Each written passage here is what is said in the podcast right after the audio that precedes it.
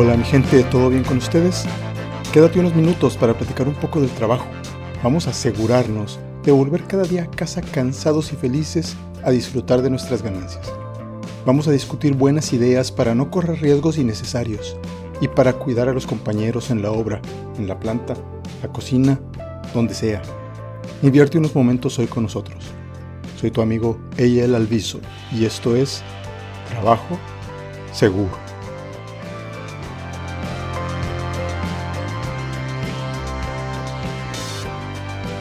Hoy es 15 de septiembre de 2021 y bueno, hoy comienza aquí en los Estados Unidos un mes con una celebración oficial especial para todos los hispanos que ya sea llegamos aquí o, que nacieron aquí, eh, en general para todo, todo hispano que vive en los Estados Unidos.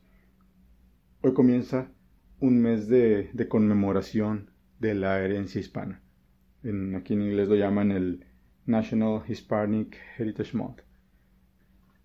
Esta es una celebración que se viene dando desde hace 40 años o más en 1968 fue la primera vez que se estableció, se estableció como una semana de conmemoración de la herencia hispana y en el 88, bajo el liderazgo del presidente Reagan, se estableció como el mes de la herencia hispana. Es un mes en el que a nivel nacional se le da reconocimiento a la historia, a la cultura y a la influencia de las generaciones de hispanos en los Estados Unidos. Se celebra a partir del 15 de septiembre debido a que varios de los países centroamericanos celebran el día de hoy su independencia. México la celebra el 16, aunque bueno, en los que estuvimos un rato en México sabemos que el día 15 o la noche del 15 es la tradicional noche del grito. Entonces, el día de hoy comienzan las fechas de independencia de algunos países latinoamericanos y lo extienden por un mes convenientemente para incluir el día 12 de octubre, que es el pues el Día de la Raza, ¿no? Lo llamamos en, Latinoamérica.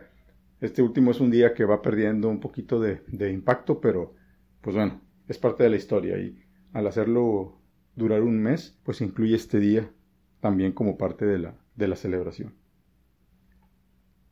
¿Qué representa o, o, qué se pretende resaltar o conmemorar con la herencia hispana? Primero, siempre está esa duda de hispano, latino, son dos conceptos muy similares, pero no son iguales. Un hispano es alguien cuya lengua origen es el español, y un latino se considera prácticamente todo latinoamericano. Al menos ese es el concepto así general de la identificación que se nos hace aquí en Estados Unidos. Por ejemplo, un latino es cualquier persona de Latinoamérica, incluido un brasileño que no habla español, por lo tanto el brasileño no es hispano. Y por ejemplo, los hispanos o hispanoamericanos, pues no incluyen a los españoles, que aunque hablan español, pues no los tienen en la misma, en la misma categoría. Es, es un tema un poco ahí medio informal, medio abierto, pero bueno, todos los hispanoamericanos que estamos en este país, ya sea de nacimiento o los que llegamos, inmigrantes, estamos siendo representados en este mes. Y vaya que, somos un número digno de, estar representados. Somos casi 60 millones de hispanos en este país, de acuerdo al censo del 2017 pudiéramos caer en la pregunta de, bueno, ¿y, esto qué conmigo? ¿no? A mí, a mí, ¿en qué me debe interesar o en qué me debe importar que haya una, una celebración así mensual de, de la herencia hispana? No es otra cosa más que el recordarnos que como cultura, como cultura agregada a este país, somos importantes. Que nuestros antepasados, ya sea de nuestras familias, generaciones anteriores, o incluso de muchas generaciones atrás han tenido una gran influencia en el crecimiento y en el desarrollo en general de este país. Es una forma de, darle su lugar a todas esas personas que, que llegaron buscando oportunidades, que las han logrado, que han demostrado que pueden sumar en esta sociedad. Es una celebración también de la diversidad. Este país se enorgullece de ser un país diverso. Es una forma más de, de alguna manera, recordarnos que en general pertenecemos a, un grupo social, llámalo minoría, llámalo grupo étnico, como lo quieras llamar, pero pertenecemos a un grupo social que llegó aquí o que ha estado aquí, como en algunas regiones de Estados Unidos, y aporta, hace crecer.